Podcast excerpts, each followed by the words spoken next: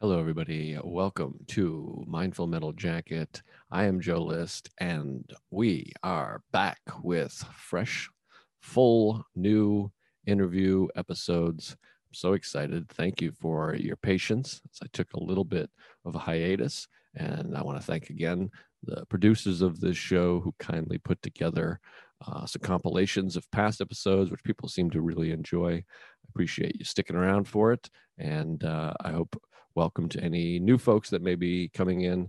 Please subscribe, go back and listen to old episodes. There are hours and hours and hours of interviews with uh, comedians and Buddhists, meditation teachers, authors, doctors, scientists, all kinds of stuff, uh, talking about anxiety, stress, therapy, all kinds of mental health.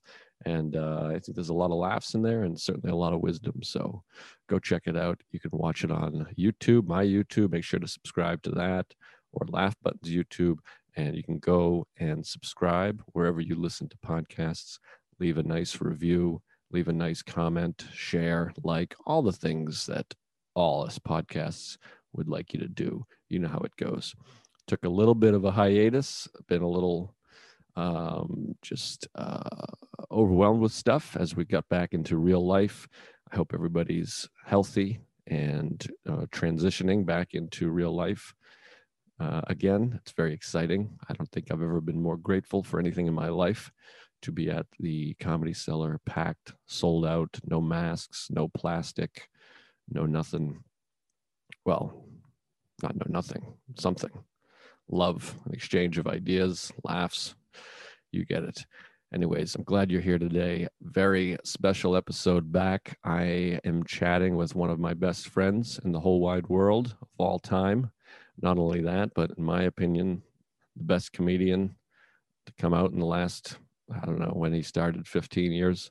I just think he's the best. It's Sam Morril. You already knew that, I assume. There's a, it's written in the episode thing below me if you're watching. It sounded like I just said below me, which is a joke from my previous special.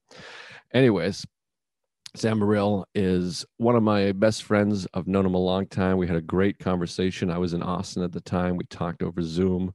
And uh, like I said, Sam is one of my favorite comedians.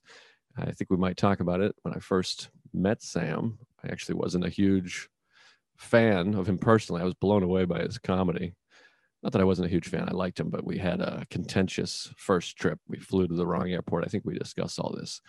Uh, we went on the wrong day to the wrong airport. Sam couldn't drive well, and um, I was also uh, in the throes of alcoholism, anxiety, and my life was sort of coming apart at the seams. So in my mind, I was blaming him, and um, as you do when you're a drunk, anxious, depressed person. But anyways, now we're uh, great friends and have been for many years. And uh, he's one of my most supportive friends. And I feel grateful that I know him. And I feel grateful that I get to watch his comedy, as should you. I'm sure you've seen his special. And uh, if you haven't, make sure to watch it. It's on YouTube. It's got millions of views. And then he put out another special during pandemic and uh, he's one of the most prolific writers and he makes me want to be a better comic. And uh, we had a great conversation. We talked about his um, his upbringing and his parents divorce his stepfather his bad back anxiety therapy alan and um, comedy a lot of comedy talk and his approach to writing. And it was just a great conversation. I enjoyed the hell out of it and i can't think of a better way to get us back into the swing of things with Mindful Metal Jackets. So I'm glad you're here, and uh, I'll shut up, and uh, you guys can enjoy the conversation. But first, a little wisdom from the great T.S. Eliot, who is a wonderful writer who I've read none of his stuff. And it's pretty simple. He said, Every moment is a fresh beginning. Right, folks? This moment right here, you could begin again let go of everything you were worried about, and enjoy this conversation with the great Sam Morril. Thank. You.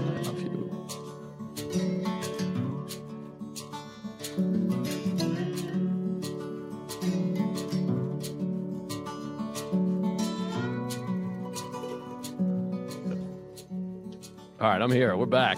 This is like the first episode back after hiatus, and uh, I had to go. One of my best buds in the world, Sam I'm, Morril. I'm honored to be asked to, to do it, man. Yeah, man, I'm I'm excited to have you. Well, first of all, I I never get to see you. I I think we've, we've probably talked about this before, but which is my number one line on every podcast. But I'm just so self conscious as a comic. I'm so self conscious about people hearing me say stuff I've said before. Do you have that at all, or you don't of give a shit? course. Okay. Yeah. No, I, I drink, so I repeat myself. Con- it's embarrassing. It's like it's it's terrible.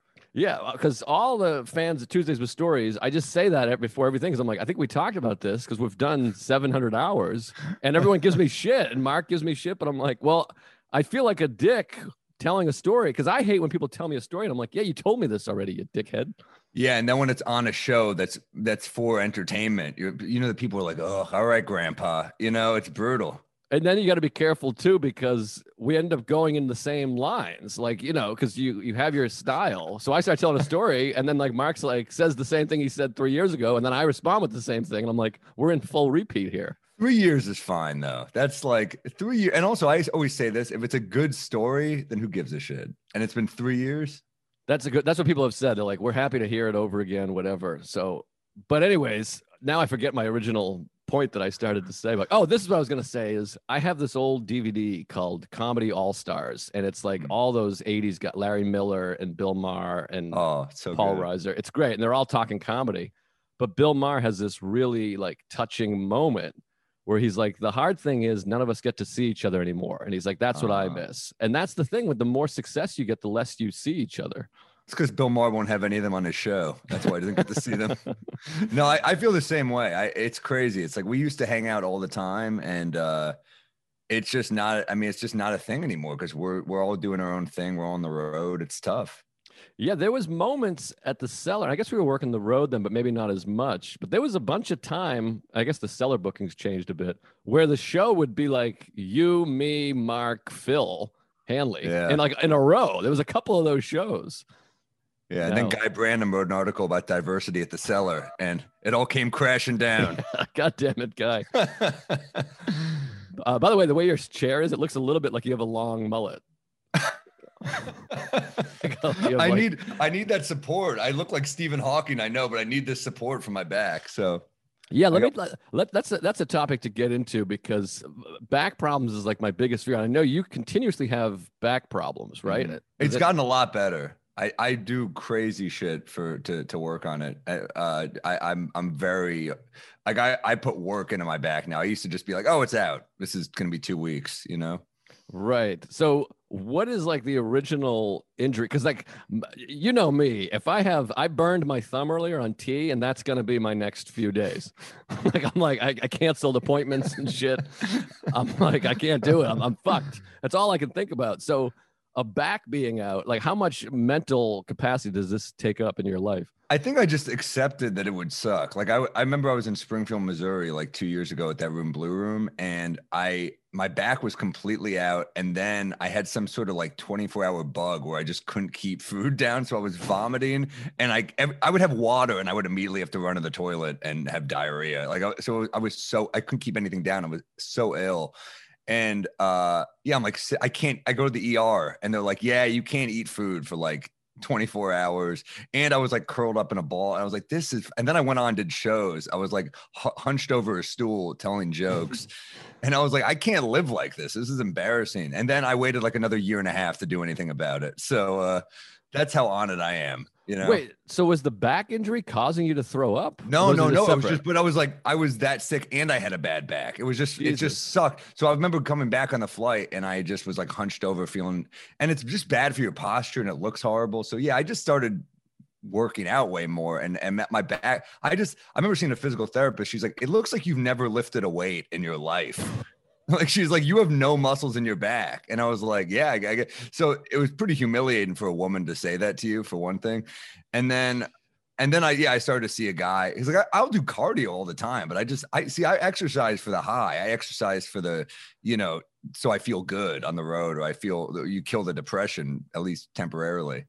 Yeah, you never hear about that. Usually, men, I guess men and women, you work out so people will want to fuck you, and then also to relieve some anxiety or whatever. But I've never heard of someone that's like, I gotta work out because my back is just cotton candy shit, and I can't support myself if I don't do Well, it's- push-ups. It's a lot. It's not even push-ups. It's like it's like deadlifts and shit like that. I have to do. It's like Oh. It's stuff. Yeah, it's just I just have to strengthen it. I feel so much better. I'm seeing like I see a a French trainer now, and he's awesome. And he's he talks shit to me, and he'll take me to the park and make me box him, and he'll say shit like I'm going to humiliate you in front of all these women. Like he's fucking hilarious. oh, So that's great. I might I love him just for sex. Oh, he's he's he's a fucking hot man. He is very handsome. Uh, but yeah, he's a badass. He's like a track and field champion. So I've been I've been just working out with him, and he's he's made. I just feel better after uh after seeing him. Yeah, that must. So I assume that helps your like mental health as well. So much, so much. It's crazy. I I yeah, I need that boost. For See, sure. this is this is the issue I have with, and it's funny because we both have like hot trainers. I go to Diego. I go to a Colombian fucking uh, trainer. I love that we all have like sexy personal trainers. Um, well, you should. If you're a trainer, that just helps business. If you just look good, I mean, you if you if uh, we've seen trainers who are like, I'm like, you're a trainer, and it's kind of like, how the fuck do you get clients when you have like a weird body, you know? Well, fucking Richard Simmons. That was that great George Carlin joke. He goes, Richard Simmons is proof that you can work out 18 hours a day and still look like shit. Well, Uh, dude, they're pro, they're NBA players. I'm like, all you do is cardio, and you have a belly. Like, it makes no sense. So, yeah, you got to be you got to be ripped if you're a trainer. Yeah, it's a good point. It's hard as we get older to be in great shape, but I need. Uh, I don't know if you're like this with exercise. You're better than me because I remember we were on the road one time together and we went to the gym and you like did like a full workout. I go to the gym legitimately for like eight minutes. I do curls, a couple bench presses, and I'm like, all right, let's go steam. Um, but I need I need to get cardio with people in a class or play it. Like if we play basketball, I can get good cardio that way. Or if I run, if I go for a run, I can do it. But it's so hard for me to fucking motivate. That's why I go to MMA because he'll just beat the shit out of me a little bit, Yes. which helps. Yeah, that helps when someone's doing that. Like this guy, I'll be doing, I'll, I'll be doing deadlifts with him, and normally I would just give up, but he'll be like, "No, no," and I'm like, "All right, all right." So I, he like scares me into going. I need that. I need that motivation. It's so fucking hard for me. I'm like this with writing because you're obviously such a disciplined writer, but I think it's almost a compulsion with you. It feels like I have to, it takes so much for me to start writing. And basically, I need you to either be bouncing bits or I, I catch your act and I'm like, all right, fuck, I got to try to somewhat keep up. I just like for me, I'm I just get anxiety if I'm not if I don't have new material. I just always I I I'll try to do enough sets where I hate the new jokes. Where I'm like I gotta get new jokes. I hate the new stuff too now. It's funny. I'm like, I'm I, sick of them. That's what I kept saying during pandemic when we weren't doing set because I didn't I barely wrote at all during pandemic. I tried to write other stuff and wrote a movie and shit, but that will never be anything. But um I did I only write bits because I'm tired of the other bits. That's why being on the road for me makes me prolific. Like I'm not prolific because I feel like I got to put out a new hour. It's just because I'm like I cannot tell this goddamn joke again. I got to replace it with something. Yeah, I hear myself tell a joke, and I'm just like, if I if I feel sick of it, that's like time when I'm just like, I don't want it to. It's weird. A lot of it's like whatever you feel comfortable telling in the city, because on the road you kind of have to do all the new stuff because it's just it's the new stuff. You got to do it. But in the city, I'm doing 15 minutes. I'm like, you can at least mix and match a little bit. You can have a little more fun with it, and and if I'm sick of the joke, I can I can drop it in a 15 minute set. Yeah, there. Well, there's nothing worse to me than having being on the road. I don't want to get too inside baseball here, but being on the road and doing like six headlining shows, and then you come home and do like a cellar spot on Sunday, and you're like, I absolutely cannot do all the shit I was just doing at this goddamn cellar spot. Okay. Oh, because you mean the, the road was hot and the Yeah. cellar, it's just Yeah. not it's not as strong as you thought. Well, you're just tired of doing it. I'm just fucking Yeah. exhausted from that shit, and I'm like, I already worked it out there. So where where are you on like like Nate Bargatze and Tim Dillon? A lot of these guys are like, you don't need as many sets. You can take time off, but again, it feels like a compulsion for you. Yeah, if I take nights off, it's it's a big deal for me. I don't I don't like taking nights off, and like that's cool. Those guys feel that way. I mean, they're they're probably on the road a ton, so they're they're working stuff out, and maybe they just see the value in working out for their fans more. But uh, I'm on the road a lot, but I like working out for people that don't necessarily know who I am or you know that way you really have to make the joke something about bombing a joke i was kind of bombing the other night at new york comedy club and because i was bombing i found a couple more punchlines because i had to because I was like, I just need to riff a better tag because this won't hit. And, Absolutely. uh, so I, I, I, it's not like I want to bomb, but I, I see the value in bad crowds still. Right, right.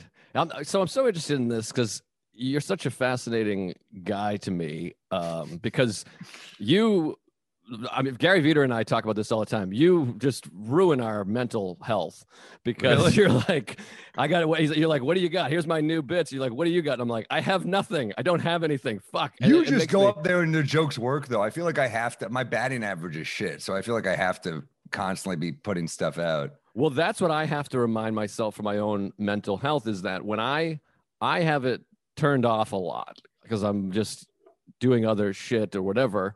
And then when I turn it on, I can usually crank out some material. That thing of like I got to come up with some material. I can usually get something and I have a high batting average. You I feel like are just writing jokes all day every day and whatever, 20% of them are the best jokes that anyone has. I I won't even say 20%, but I, I, I, yeah, I just try to get into a routine of it because I just, I think I'm like, well, I'm not, I'm not going to be one of the best comics. So let me just write, let me write as much as I possibly can. I think I heard Leno say that once where he's like, I need to write all day because I just, I need to outwork everybody.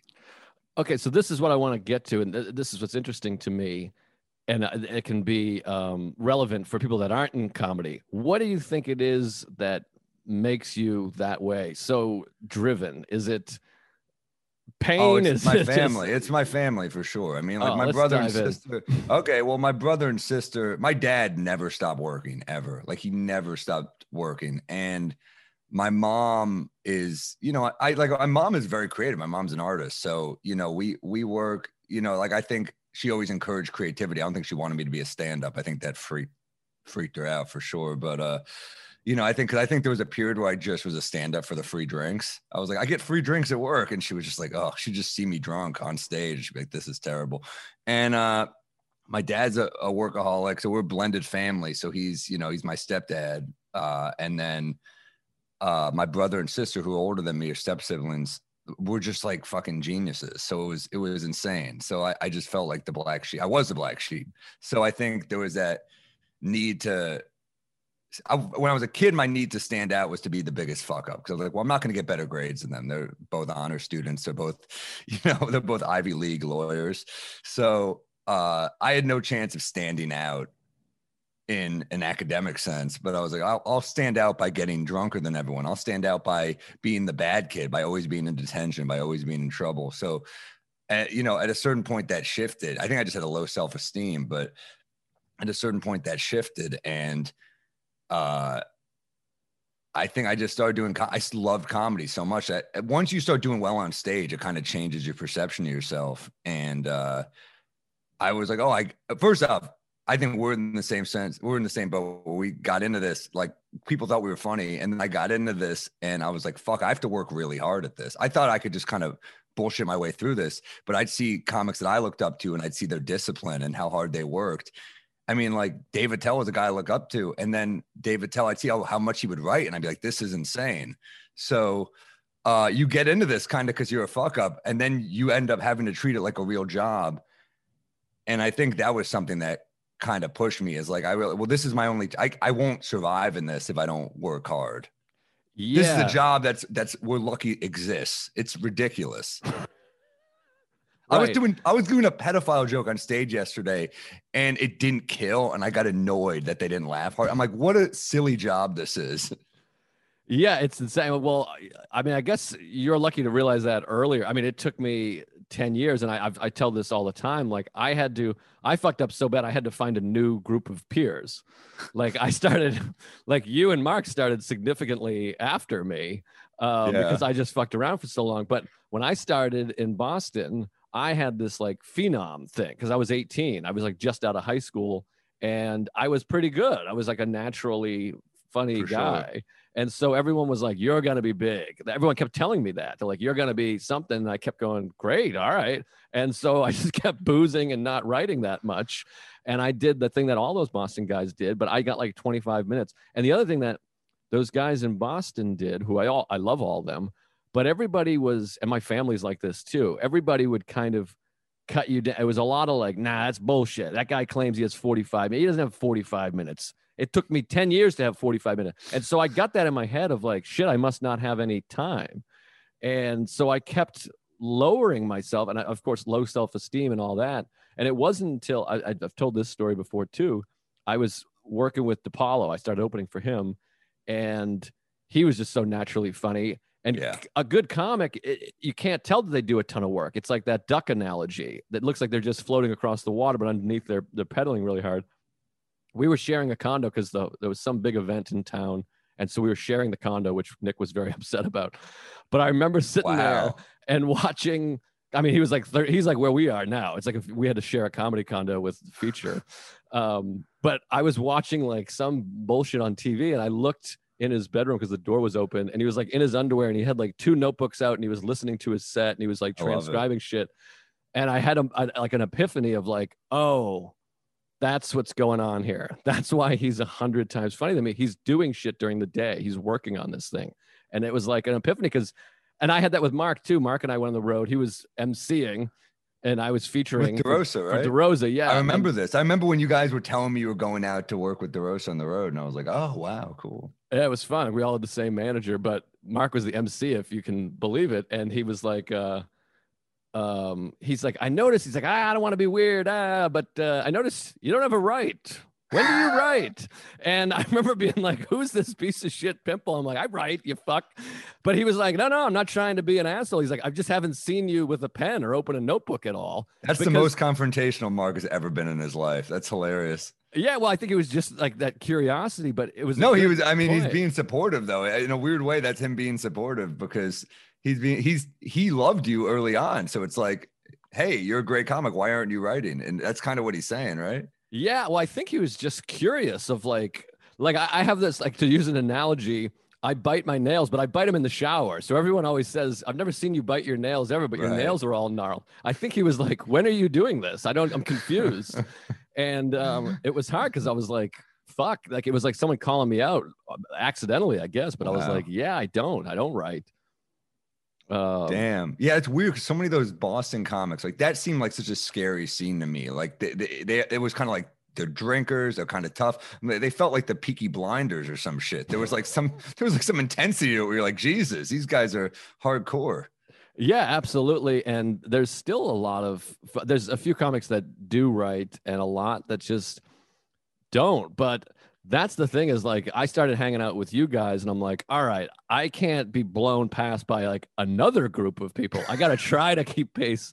And so a lot of it's just trying to keep pace, but I mean, I'm always like blown away by your um ethic cuz there's no workaholics in my family, I don't think. Well, my my dad was such a workaholic, and I was kind of like, I think it was weird. It was like a, you talk about you having a second chapter, kind of. This this was like almost like my second chapter, but with my family. I think where at first I think they were just they were just. It's I'm my mom's only biological son, so I think there was a thing where she was like. Oh, she worries so much. I've never met someone who worries more than my mom. Like to the point, I go on the road. She's like, "Are you being careful?" And I'm like, "No, I got unvaccinated, mom. I got unvaccinated. They do that at Walgreens now. You get unvaccinated." and uh, she's so worried about me. And when I was a kid, I think she would just, I would make jokes about being a fuck up and it upset her so much. I could just see how sad she was that I viewed myself that way. But I wasn't even trying to like, it wasn't like me trying to get pity. It was me trying to be funny. I thought it was, you know, but there's a difference between being self deprecating and it being like too real. Like uh, one of my, one of my really close friends from growing up is like, he'll just, he's a degenerate gambler. He's a chess genius. You know, he was ranked like number two in the country in chess. He's that much of a genius in chess. Wow. But he had this fucked up childhood. His mom was a hoarder. They were like always nearly getting evicted because of her courting.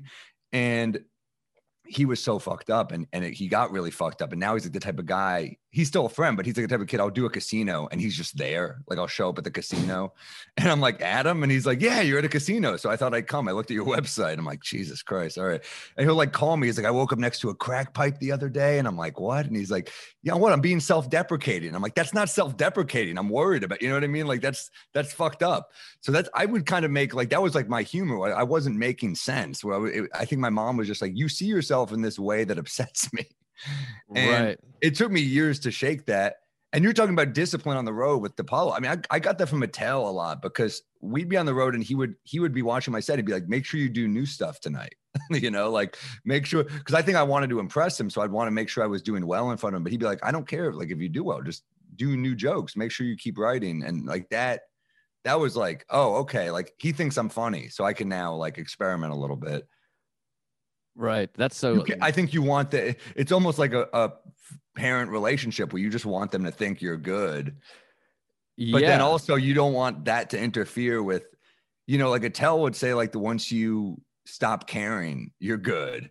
You know, like, and I cared too. I cared about that, and it's almost like once I stopped caring about my family's approval as much because I knew I had it I got better at like life and comedy. But once I felt like I had Dave's approval on the road, I was like, oh, I can like be the comic I, I am a little more than just going up and trying to kill. And then right. you almost just do better because you're you care less. You're less married to the material. You have a little like you watch Dave, he's so free up there. He's not he has the best jokes, but he's not he's not just trying to get to the jokes. He's trying to just do everything. Yeah, it's amazing though how long it takes to get um, that confidence because I always had the thing of like uh, that we've all dealt with of like I'm never going to come up with anything funny again. I'm I'm cashed out of stuff, and Alan, our therapist, helped me with that because he's like, well, you've continued to come up with material this whole time, yeah. so you just you just will come up with it, but it's scary. It's such a scary business. But that was that a fluke. Way. That's what I always think. I'm like, that was a fluke that time. You know, like I, am I'm, I'm in the same boat. Like coming up with new jokes to me, it's like that blank canvas. It's funny. You have a blank notepad. It's filled with so much potential, but you have a blank hour. You're like, fucking kill me. I this is brutal. Well, that's why I have to get a head start. Like I, I won't shoot something or record something until I have a surplus because I'm like I got to start with something else. But I, I, I, then I get that anxiety. I go the opposite way. That I'm like I get the anxiety. I'm going to have too much stuff. I'm like now I have too much material. I'm going to lose stuff and forget it, which happens also. Um, but I want to go back to your family. So your siblings are from your stepdad. That's not yeah. your mom. Okay. So yeah. I wonder if are you the only child your mother had? Yeah. Biologically? Okay. Because mm-hmm. I wonder if she, there was part of her too that was like, oh my, feeling this guilt for your stepdad and whatever his behavior was. Do you mean guilt like what I was bringing, or you think what, guilt for him? You mean like the idea of you being like I'm a fuck up this thing, and then her being like, oh my god, I you know I was with this other guy, and this is his fault, and it's my fault for being with this guy. Like if that if she had that feeling, I know think I mean? on some level, yeah. I think when I met my biological father, it was very hard for her. I think, right. I, you know, he left a note in a safety deposit box for me, and I think she, you know, she was like, "I'm going to give it to you when you're 18." But I, you know, I asked questions about him a little before that, and then uh, we just never talked about stuff. Like I joked that we're like a waspy Jewish family. We're like, it's like we were Jews, but we just didn't talk about shit. So it's kind of like, unless I brought it up, it wasn't going to be talked about. So, what year? give me the timeline, if you're all right talking about it. Sure. The, yeah. the timeline of when your biological father leaves, when your stepdad comes in. I never met him. I never met him until I was like 19. So I didn't. He just left when she okay. was pregnant, and she wanted to keep me, and uh, you know, so uh he I never met him until I was like I was dating a girl in college who was uh who both her parents were psychiatrists. So it was we'd be at the dinner table and they'd be like, You've never met. They would just be judging the shit out of me. You've never met him. I'd be arguing with her and she'd be like, Who are you really yelling at? And I'd be like, Jesus Christ, uh, you. Uh, but uh so but it got to the point where they kind of pushed me so much. I also saw a therapist uh in New Orleans when I was at Tulane. I saw a therapist named Dr. Drell, who was very helpful. My parents sent me to him. Yeah, he, he's on Death Row Records, I believe. I got my prescription from Snoop, and uh, no, he no, he, I went to, and it was like at the Ninth Ward, and it was when it was all flooded, so it looked like I was seeing a therapist in fucking like Shutter Island. It looked ridiculous, but uh, he was great. He fucked with me a little bit. He, I mean, he would. He was like he was like roasty as a therapist, which was not great for me at the time because I think I was dealing with a lot. And I remember he would, I'd be like, oh, yeah, so it was just me and my mom. And he'd be like, you and mommy against the world. And I'd be like, what's your problem? Oh, God. so, but for all that, he did help me, uh, you know, figure out a lot. So, uh, he did he did help me for sure. I remember I sent my friend to him because my friend was you know very depressed, still is very depressed guy. He's a good friend of mine. I remember I was like, oh, you should see this guy, and, and he saw him, and he was like, that guy's an asshole. It's hilarious. so uh, yeah, he was a character. What age were you when you realized your stepdad wasn't your biological dad? Was that early, or did they address that? I was so young when they met. I, they probably went on their first date when I was like three or four, and then um, I remember when they got married. I was it was before they got married. They were so my last name was Greenberg. I'm Sam Greenberg, and uh, then uh, I remember being with my dad, and he was like teaching me to spell. I was like five, and he was like, "This is how you spell Morril. This will be your last name now." So I, was, I remember that was like when I kind of put it together. I was so young. I was just like, "Oh, who's this guy? I like this guy, but who is he?" And then, um, and then they got married, and I was like six or seven, and um, yeah, I kind of put it together, but I was too young to. I was just like, "Oh, I love this guy. He's he's a good dad to me." So it wasn't like. um it was new and there was definitely when you're when you're a blended family there are issues so i think it's part of why i became the type of comic i was because when you don't talk about stuff in a family and there's kind of these moments of discomfort you feel this need to say what's not being said in a room so i think that's why i tell at least early on why i started to tell jokes that would just like may potentially upset people Right. uh so yeah i think there was there was this discomfort with my step siblings and like my mom who represented stability for me for them represented i think you know the opposite they had they had their own mother so right. so there was difficult and they were not particularly warm to her and it's understandable i mean they they were they would in some ways you look at it like oh i got the i got the you know I got the lucky situation here. I have I have a new dad. I didn't have a dad of a dad. I have my mom still. I mean, in some ways I had the you know, the best of both worlds. But it was still uncomfortable and I, you know, I'd see them not like her and we did, we never talked about anything. It, it was just weird. And how much older are they than you? They're my brother's 5 years and my sister's 7 years. Yeah. So those are that's like not a big difference as an adult, but as a child, that's insane. Like a- yeah, a, it- five year old and a twelve year old is such a is a huge difference. yeah, it was it was different. And and there was a lot I just didn't understand. I just didn't understand a lot about uh what they were going through at the time. Right. And so you guys were all in one house, I assume, because they must have been, yeah, 12 or whatever, 10. Yeah. Uh, where, do they get along with your mother now? Yeah, they do. And my sister has kids, and I think that helps. And uh, they do get along with her better now for sure. But it's And- but I have to remember she's my mom. She's technically not their mom, so you have to remember that. Right. Sometimes when when I'm like, oh, why didn't they do that? And I'm like, oh, that's not her mom. Their mom, technically, you know. Yeah, that's such a fascinating thing. I find it always so incredibly like touching and moving though when somebody's such a good stepdad. For like, I love my dad. My like- dad's a great guy. Yeah, I mean that's like amazing, and it is lucky because I mean, there- first of all, there's so many horror stories of stepdad. I mean, I just think of like the movies and like the alcohol. I'm thinking of like Boyhood and stuff, and just like multiple alcoholic dads coming in and being a piece of shit. I mean, that's really amazing, and just like what a good guy because it's hard to love somebody else's kid, or it can be hard, anyways. You know.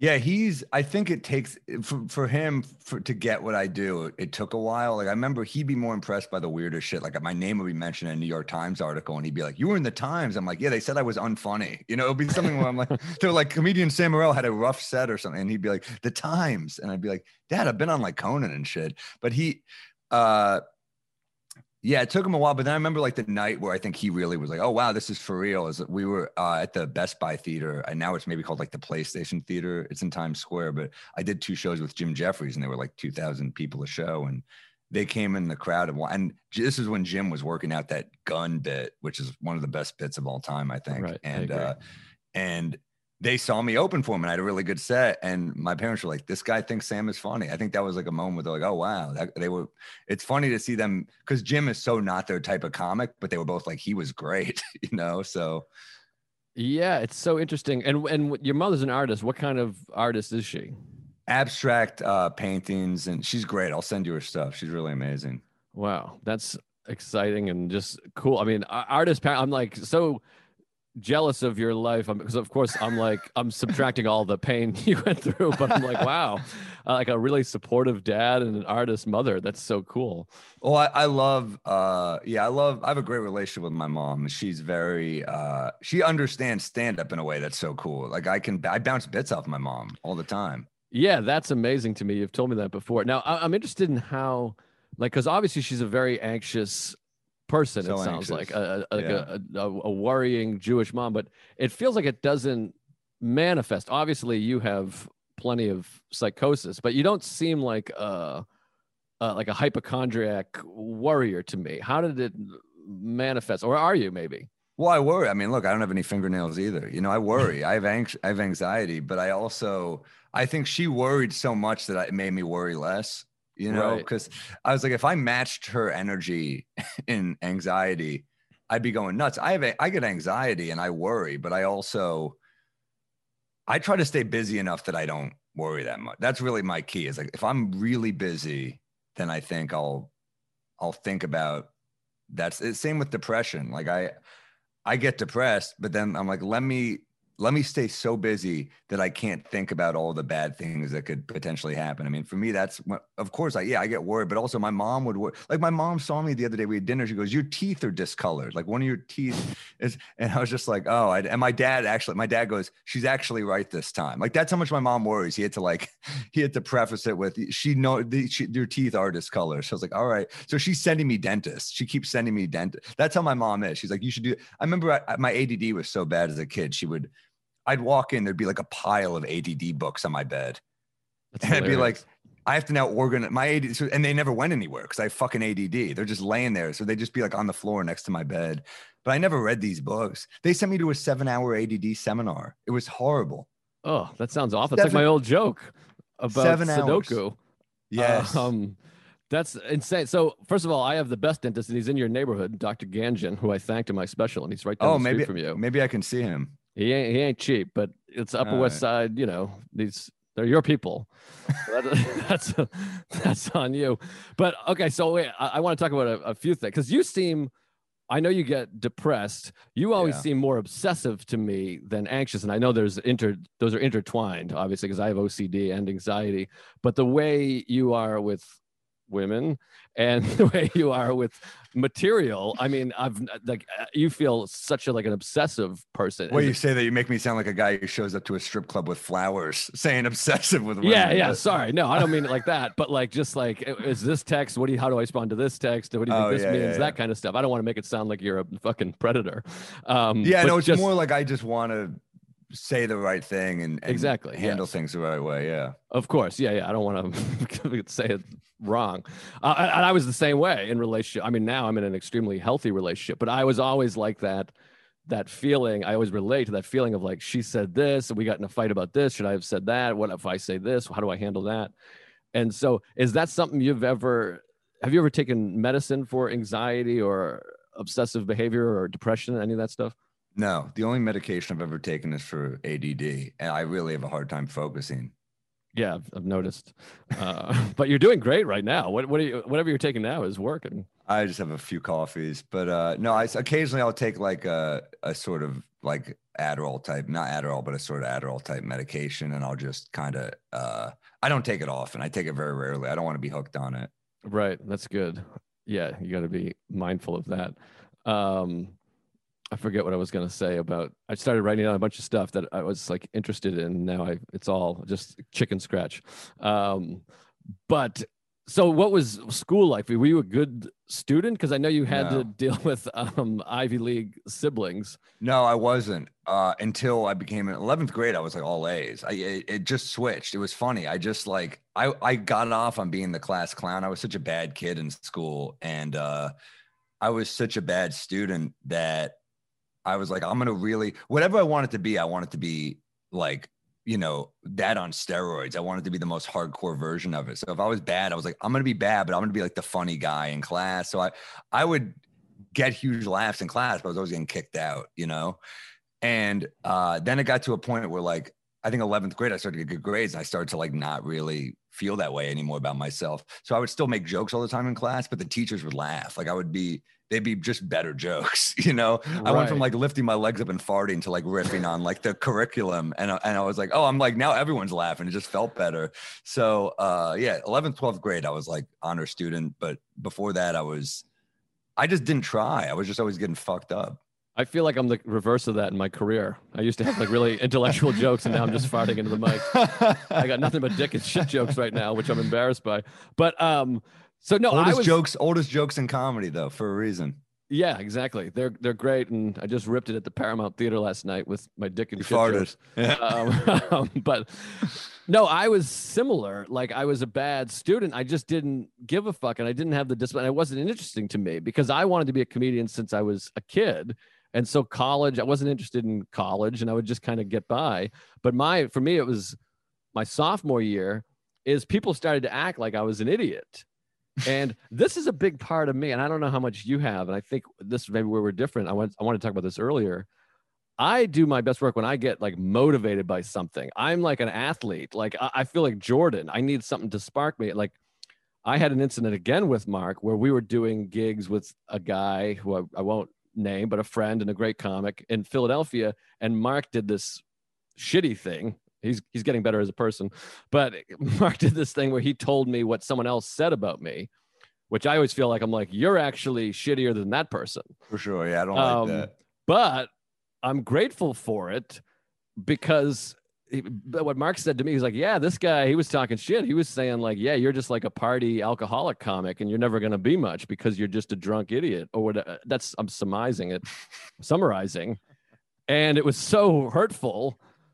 But it was this moment of like, I got to fucking get my shit together. And it played a role in like my sobriety and turning my career around Wow. because it was just somebody else that I respected being like, yeah, he's like a joke. He's a fucking, he's a goofball. I never viewed you that way. I definitely thought that you, you know, there was a period where you weren't disciplined enough, but I definitely, I was always, I always thought you were a great comic. I always thought you were someone who I looked up to and who, whose work I always admired because you were such a, you know, you were so effortlessly funny. I remember we did a gig, that awful casino run we did, but you, I remember you just went up the night of, like after a horrible travel day, and you're riffing on the city and murdering. I'm like, that's a, that's a comedian to me. So, uh, yeah, I was never, I, I yeah, I was never worried about you. I just knew that you had more, and and now you are that guy. I mean, uh, I knew that you. I knew it was holding you back, but I never was. I guess I should maybe I should have been more worried. Right. No, I mean, well, I feel like we weren't that close back then. Yeah. Um, but that, by the way, that gig we did was like a bottom, like a rock. I broke down Wow. sobbing when we were on that gig together. Right. Um, that was that was that was a tough week, and um, but we made it through. I never thought we would be that close of friends during that week. You did that- you did that Guys, I was driving you nuts. yeah, you were.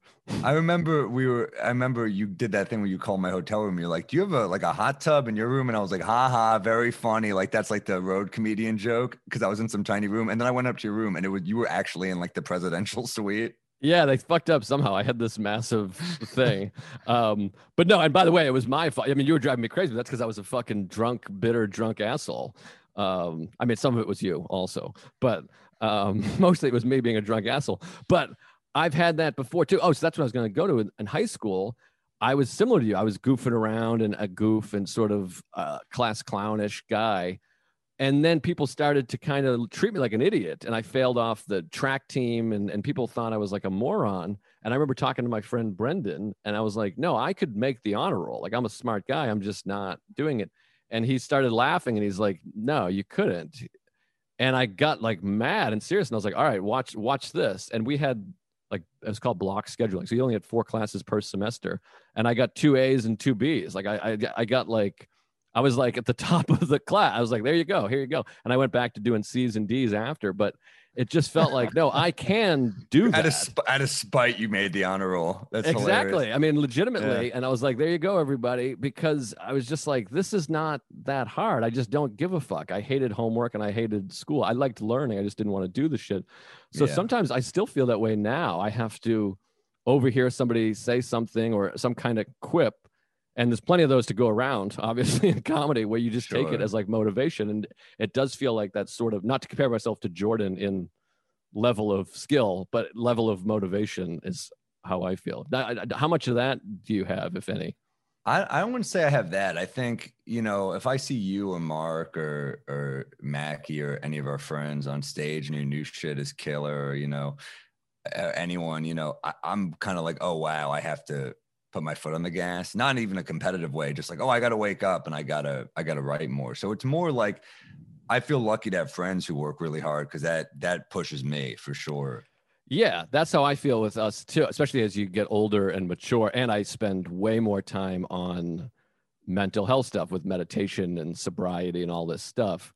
And you just get older and you mature. There's, I have almost no bitterness, I want to say, and not much competition, but it's it's like that friendly thing of like, all right, I gotta I gotta keep pace.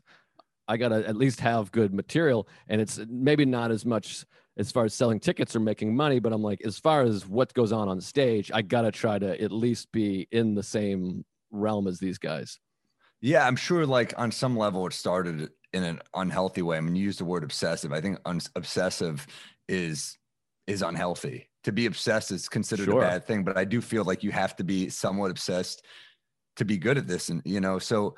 I think early on it was like I need to stand out with my siblings. Like it's always on some level like I don't want to be the black sheep. Like that's that's and then I also had this side of my biological father's family and he had a son he raised. So I think I in a lot of ways I was always felt like passed over.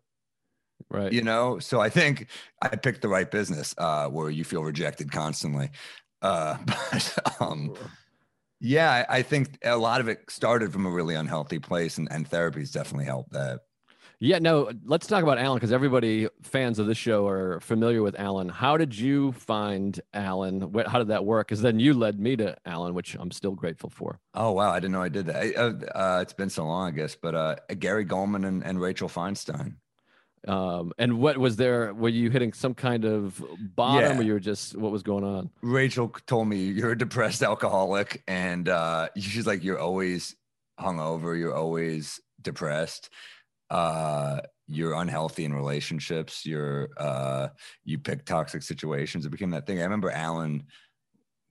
I mean, I talked. I was like, I t- asked him the other day. I'm like, why am I so fucked up? And he and he just said, uh, "You should have seen when you first came here. you know, right? You should have seen uh, how you were." And I I've left a bunch throughout the years because sometimes it gets overwhelming. Sometimes you know working on yourself can can exhaust you and you're like i don't have time. I regress after breakups. I i go backward and uh alan would he would say shit. I i would quit therapy. I'd be like i'm done with this. I'm just gonna drink again. I'm gonna be bad. And and i uh it's like it's like a little whatever you call it, the amish what do they call their spring break? Uh I have no idea. Fuck, I forgot what it's called. Rumspringa. I have my little Rumspringa where I just fuck up and become bad. But he he I he really will look at me like I'm an athlete in my prime, retiring early when I quit therapy. He's like, "No, you have a lot left. You really should not be leaving." And I went back recently. It's been it's been huge.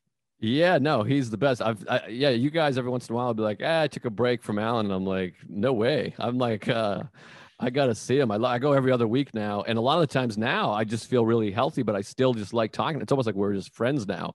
I just like checking in, and, and I, I, I do most of the talking. I mean, he's had a bigger uh, he's the most important person in my life like uh, as far as my mental health um like obviously my I'd, if, if it was between him and my wife i'd take my wife because she lets me have sex with her but that's the only reason i mean as far as like improving my mental health i mean there's nobody that's been more significant but no i i was bottoming out in sobriety and i i call i was at the tampa side splitters and the condo and called you and that's uh, a rough condo. You get his number. Yeah, it was rough. I mean, it was horrible. But, um, anyways, you mentioned. Do you think you're an alcoholic? I mean, Rachel no, calls you an alcoholic. I'm like, no, I feel no. like I don't perceive you as an alcoholic. No, I think I just drank. I think I was a binge drinker. I think there's a difference. I don't think I would like wake up and drink, but I think I would just get fucked up all the time, and I would just, I would just always be hungover. And when you're always hungover, like, dude, it's a depressant. You're gonna be depressed all the time.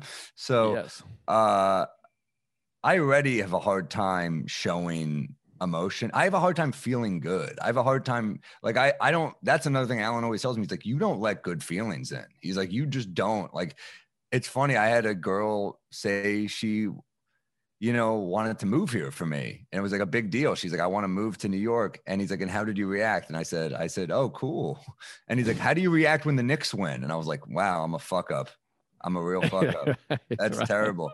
You know, so uh he really he's dead on. I mean, I I and I also like I think one of the hard things with stand up is it's not like other a lot of entertainment. You can catch a break early on stand up that really doesn't. I mean, it happens to a couple people, but like man, it really it's it seems common for comics to break like 20 years in. And so a lot of times when we get stuff, we're not like, yay, we're like, yeah, it's about fucking time. Right. so that's another reason. Like he's like, this is a good thing in your career, and I'm like, yeah, but I've put the work in, and I've li- like, like there's never a moment where like you were talking about Michael Jordan earlier, and it's like he's that moment where he's like, yes, and he's like holding the championship. I feel like I'll never have a moment like that. I've always felt that way. There is no like mountaintop with comedy because you're you're always worrying about it, and there's no definitive. I won. Even when you shoot a special, you're like, I think that was good. That didn't hit great. You know what I mean? With a with a championship in basketball, you could be like, I shot eight for 35 from the field, but we fucking won, baby. Exactly. We got the win. And uh, with comedy, it's not. I used to think like in movies, you could at least win an Oscar in the movies or whatever. But I mean, it's all all perspective, I guess. But no, I've had the same thing with Alan, where I booked the Tonight Show a few years ago, and it wasn't my first late night. I had done a bunch of stuff, but that was I a great called- set. Oh, thanks, buddy. Um, but I called him and it was like, yeah, you know, I don't know if I should invite my parents because they'll feel pressure to come down. But then do I want them there? Because then I'll feel pressure to whatever. And then who do I invite? With comics, it's sensitive because some people are jealous and some people not. And do I want this guy? And he just stopped and went, Where is the joy? Yeah. Is there any amount of joy? Like there wasn't one moment where I was like, I fuck yeah, I did it. And that that's another thing with comedy is, you know, I love the term um, hedonistic adaptation, which is a thing I think about all the time. Is you just adjust. Where now doing a late night, you get the call to do a late night, and you're like, great, you put it in your calendar. Okay, I got this set. Let me go work the set, and you don't have that moment of like, what the fuck? I'm going on Conan, baby. Like we we lose that because we've just Yeah. adapted to it, and it is a thing where it's it is a series of problems is a way to look at it. Because you're like all right i got to get a suit. What am i going to wear? What if i bomb? Is that joke going to hit? And it's really difficult and it really does become an effort. You have to be make a conscious effort to find the joy and relate to the joy and connect with it. It's really hard to find the joy and uh i really don't let good feelings in. Like i've so many people have told me that. They're like we don't see you like really excited. Like you never really get excited and i was like yeah i guess i don't you know um it, a lot of it's just childhood, man. It's like childhood stuff. Like I was a loud kid. My mom's like, we're like loud talking like Jews. We just kind of like we just chat. We were like, and my and my brother and sister were very quiet kids. Like to the point, it almost like prepared me for morning radio, having a brother and sister who were so quiet because they gave a lot of one word answers, which I never gave. They'd be, I'd be like, "How was your day?" It was good. That was it. So I'd have to like over talk, you know. right So uh there were nights at the table. I'm like, wow, this is kind of like a tough crowd. right right yeah But, it's you know. interesting my, my family's similar i mean my dad gives nothing uh so but i but for me my thing with childhood is that came from all right nobody really wants to hear what i have to say so or, or nobody there anyway so i would go and seek out other people that would listen to me hence an audience i think it's because you're like nobody's responding to anything i'm saying or doing here let me go find somebody i don't know if you relate to that at all with that Yeah, absolutely. I think um yeah, I mean I I was comic strip like, you know, was huge for me. I mean, I have a lot of good and bad stories about that club on the Upper East Side, but you know, uh I mean, I met Joe Machi there. We became we became really close instantly and uh it's fun when you just meet someone who just immediately you're like, fuck, this is what comedy should be. Cause you're it's funny, your first group, you're like, this will be the group. We'll be the group. And then like you never see 99% of those people ever again. But Well, Joe, I did see again a lot. that's where I feel so grateful for you guys, for you and Mark and uh, Phil and um, and Vider and and Machi and not a not a diverse group, but um, in in skin tone or style. yeah, but but and and and Soder and Vecchio and all those guys. But anyways, but um, boy, we really need a black friend. Uh, this is bad news. um, but but no i mean that's uh, i forget what i was going to say fuck oh that i had that when i started in boston i would i made this group of friends and i was like we're going to all fucking support each other and we're all going to do these things and i'm still close friends with all those guys and i consider them like family but they ended up staying there. They didn't have the common goals or, or the ability to move whatever it was. And so now having you guys where it's like i'm working on this he's doing this it's so uh, exciting and like a dream come true to have a group of friends that are all pursuing it like hardcore. And it, the, the greatest accomplishment in my life is getting to a point where I can really enjoy other people's success, which took a long time. I mean, as an alcoholic and somebody with anxiety and self esteem issues, there's a long time. And it's tragic that you just get bitter and upset when people get stuff, which is like the greatest tragedy of my life. That there was a period in my life that people I loved would get success and I would be upset about it. And to now have this it's like poison. It's poison for your life, man. Oh. It's, it's, it's it's terrible because you want to you want to uh, you know look i've been there to some degree myself and you and you want if they're your friend and you're fucking funny then it's it's a win for you and it's a win for comedy you know Absolutely, and it's that thing of a rising tide lifts all boats. It's it's so funny to you get you get bitter, and then all of a sudden you're like, wait, more people know who we are because of this, and it's just like, oh right. But I had and also it's a huge moment in their life you know Yeah. That's- that's- Well, that was a great moment in the Marc Maron Louis C.K. Uh, podcast. If you remember that episode, it was Sure, like a fu- it's like a fucking movie. It's amazing. and Maron is just so honest. He's like, "Yeah, I was just getting bitter," and Louis like, "Well, you're being a shitty friend, and it really hurt yeah. me." And it's just like so touching. I mean, I don't, I don't know what their relationship is Maron now, is but a Maron's a complicated guy, but uh, you know, it, it, it's tough. It- Marc is such a great interviewer and such a you know such a legendary comic too, but it doesn't mean you still don't have work to do on yourself. We all have work to do on ourselves, you know. yeah, of course. No, he's fantastic. I mean, that show made me want to do this show. You're like, oh, I want to have some conversations like that. Doing his show was a highlight of my life. It was one of the highlights comedically because it's like I it's it was such a groundbreaking podcast, and he is such a great interviewer. He's tremendous. Yeah. No, I'm like, I, that's like a guy I don't know at all. I've only talked to him for that one hour and then 10 minutes in Montreal one time, but I'm like, I like love that guy. I have so much like reverence for that guy. I remember his Letterman sets and just being like, man, these are kind of edgy sets. I thought it was so cool. And uh, I remember opening for him like 10, 11 years ago in San Jose at Rooster T. Feathers. And I, I, I was like featuring, I broke even on the weekend, but uh, I just want to work with him. And it was pretty cool. It was, it was like right when he started selling out on the road. So I remember uh, I was at the cellar one time and I was on stage and I just saw him like in the little, you could see the doorway. Sometimes someone's just waiting there. And I saw him and I was like, oh my God, there's Marc Maron. So I just immediately shifted gears and went into like my anxiety material because I'm like, he's going to see this. He's going to see this and be like, this guy's a genius. And then he didn't even acknowledge me when I came off. And he probably was like, oh, here's a guy doing my shit. I mean, like, I realized such a bad, that is the worst thing when you see someone in that fucking doorway that you admire and you're just like, oh, just fucks with you. yeah, I, I don't like looking. I just kind of want to do my thing. Well, I was always so grateful because the first time Louis saw or heard me, he was sitting in the steps, but he didn't come into the wh- where you can see, and it was it made me so relieved because if I had seen him, I probably would have been like, oh, bull, and started fumbling and shit. But it's nice to Oh, have. I remember when he saw you at Irish Exit. Wasn't that when he first saw you? I don't think I think he saw me at the cellar first. No, it was Oh. at the cellar Oh, okay. because um yeah, because I just started doing this new joke, and he's like, "Is that like your classic bit?" And I was like, "No, no, it's brand new." And he was like, "Oh wow, that was big." Um, I think he saw Yeah, Peter Louis- at Irish Exit and loved him. Oh yeah, yeah. Oh yeah, yeah. That makes sense. Yeah. Um, but anyways, we got to wrap up. I know you have uh, somewhere to be, but man, this is so fun. I love time. It's first of all just nice to catch up. Now it's like we need podcasts to uh, catch up with people. it's such a horrible. And anytime uh the podcast will just call me, man. I miss you. Yeah, man, it's always uh, it's always good to see you, and uh, you're fucking kicking ass, man. You're like my favorite comedian. It's so weird. Uh, That's a weird thing about comedy too, is when your pe- which makes sense. It never even occurred to me that eventually your peers become your favorite comedians, which is so strange because you're always like, about I you like. Carlin and I like Eddie Murphy, and then all of a sudden I'm like, oh, Sam and Nate Bargatze are my two favorite comics.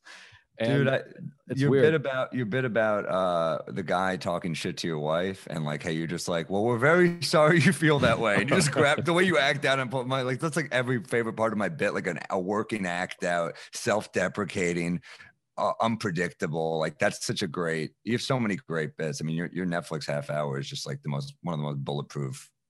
Oh, hour. thanks. I love half. I'm a big half hour special fan. Me too. I agree. I, I don't get why. Like I'll, I think all my. I don't think I'm ever going to put a special out over 50 minutes. Why? You just I- lose people. You you the the your fans will I guess watch it all, but then you're trying to get new people. I think more specials is the way to do it. Yeah, I agree. And I always like 45 minutes. I'm like, I do 45 on the road. That was like a club set when I was started, when I was coming up. And, and, especially nowadays, an hour is just fucking long. People don't have the attention spans for that shit. An hour of sta- an hour 10 of stand up is like a 4 hour movie. right. It's just, it's like, what are we, what are we trying to prove here? But, um, but no, it's fun. And, uh, I'm, I'm excited to see your shit. I mean, like it, it I'm, I'm glad you exist because when I see you, it makes me want to be better or makes me have you to too, be better. man. You too. I love your stuff. Um, all right. Well, plug plug some of the stuff. Plug the podcast and Well, I I, have a this is coming out basketball exactly. pod with a, a basketball pod with Stavros called Pod Don't, pod Don't Lie, a drinking pod with Normand called We Might Be Drunk. I have uh I have two specials on YouTube right now. We uh up on the roof, which was my pandemic special, and then I got this, which is tighter jokes, but it's you know, it's more of like a actual special, but up on the roof is kind of like a messy, fun special. But uh yeah, doing the road. I'm on the road like every weekend of the year. I can't wait. I love it. I'm I'm I'm loving being on the road more than ever. I re- already loved it, but now it's like, oh, this is like this is what it's all about. This is this is the best. That's great. Fucking kick ass. Yeah, I feel like uh, yeah, I'm just trying to keep pace with you. So I appreciate I appreciate your time. I know you got to run. Thanks so much. That's I Sam love talking Morril, to you, man. everybody. Mindful Metal Jacket is hosted by comedian Joe List. Produced by Joe List. Edited by Matt Kleinschmidt. Executive producers Robert Kelly and Matt Kleinschmidt for the Laugh Button Podcasts.